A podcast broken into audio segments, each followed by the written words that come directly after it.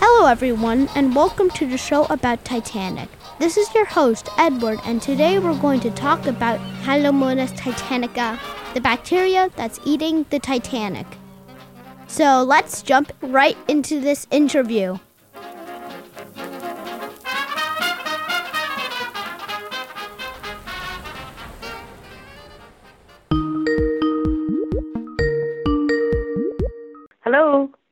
Hi, Dr. Kaur. Welcome to the show about Titanic. Hi, Edward. How are you?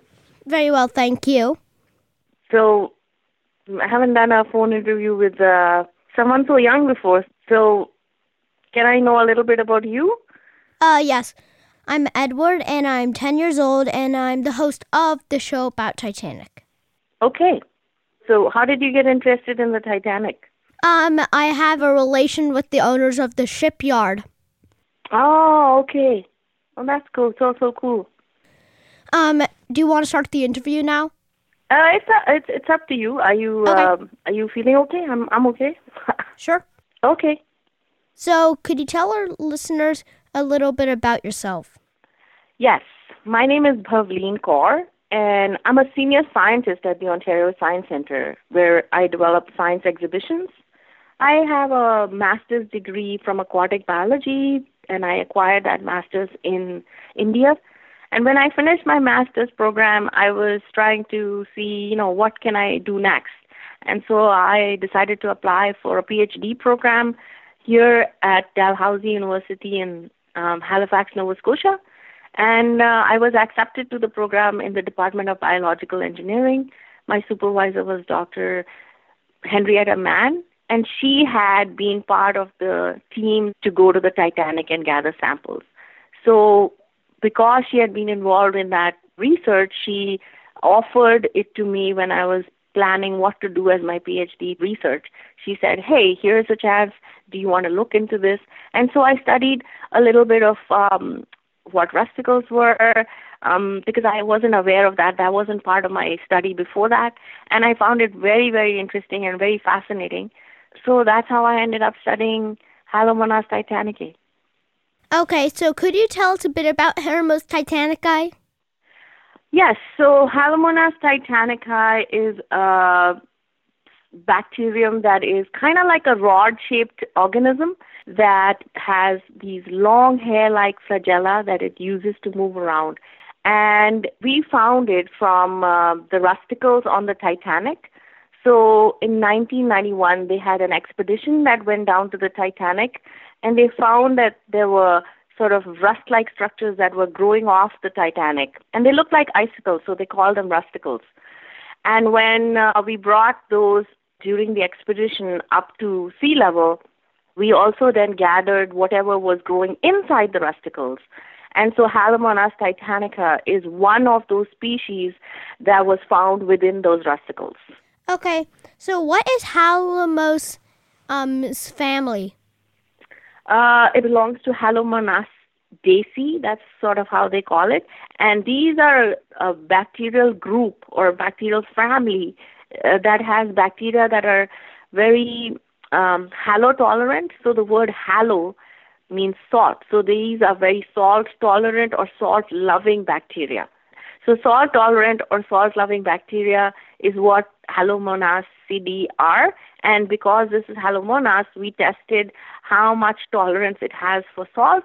So it can survive up to about 25, 27% salt levels.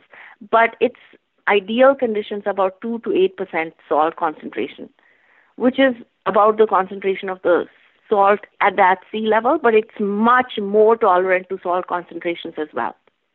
So, what was the other species found in those rusticles?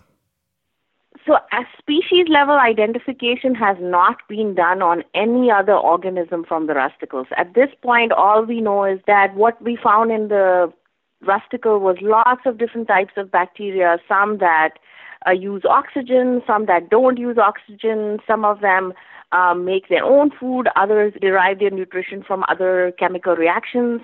Um, we also found species of fungi living within the rusticle. So, this is the only organism that we have detailed to the extent that we know the name of the organism And when we were studying it, we also compared it to other known bacteria, and we realized that this was a new species. That's why we were able to name it Halomonas titanicae. Um, so how do the bacteria survive on just eating metal? Like, like they need air down there.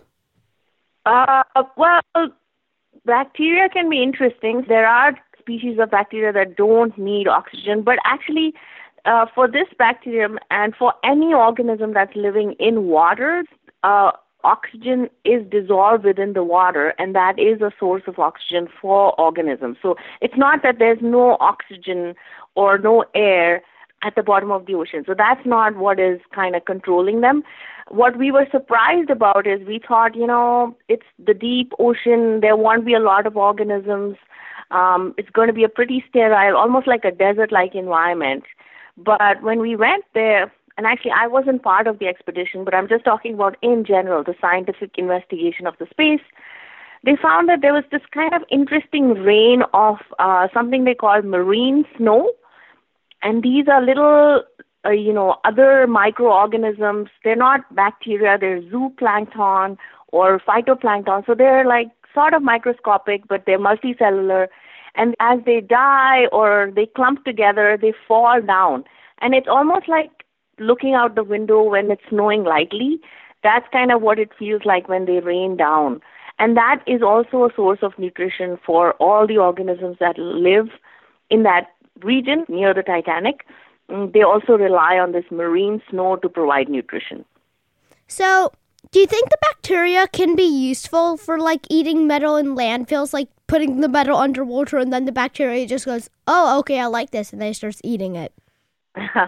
Well, um, what I did as part of my PhD research was actually look at what this organism does when it's present next to a metal. So I took a few different types of steel and I also placed them in different environments. So I placed them in an environment where this bacterium wasn't present and an environment where this bacterium was present. In some places, I shook the uh, the medium that it was in, and in other cases, it was just sitting quietly and it wasn't being moved. So all of those things change what happens to the metal.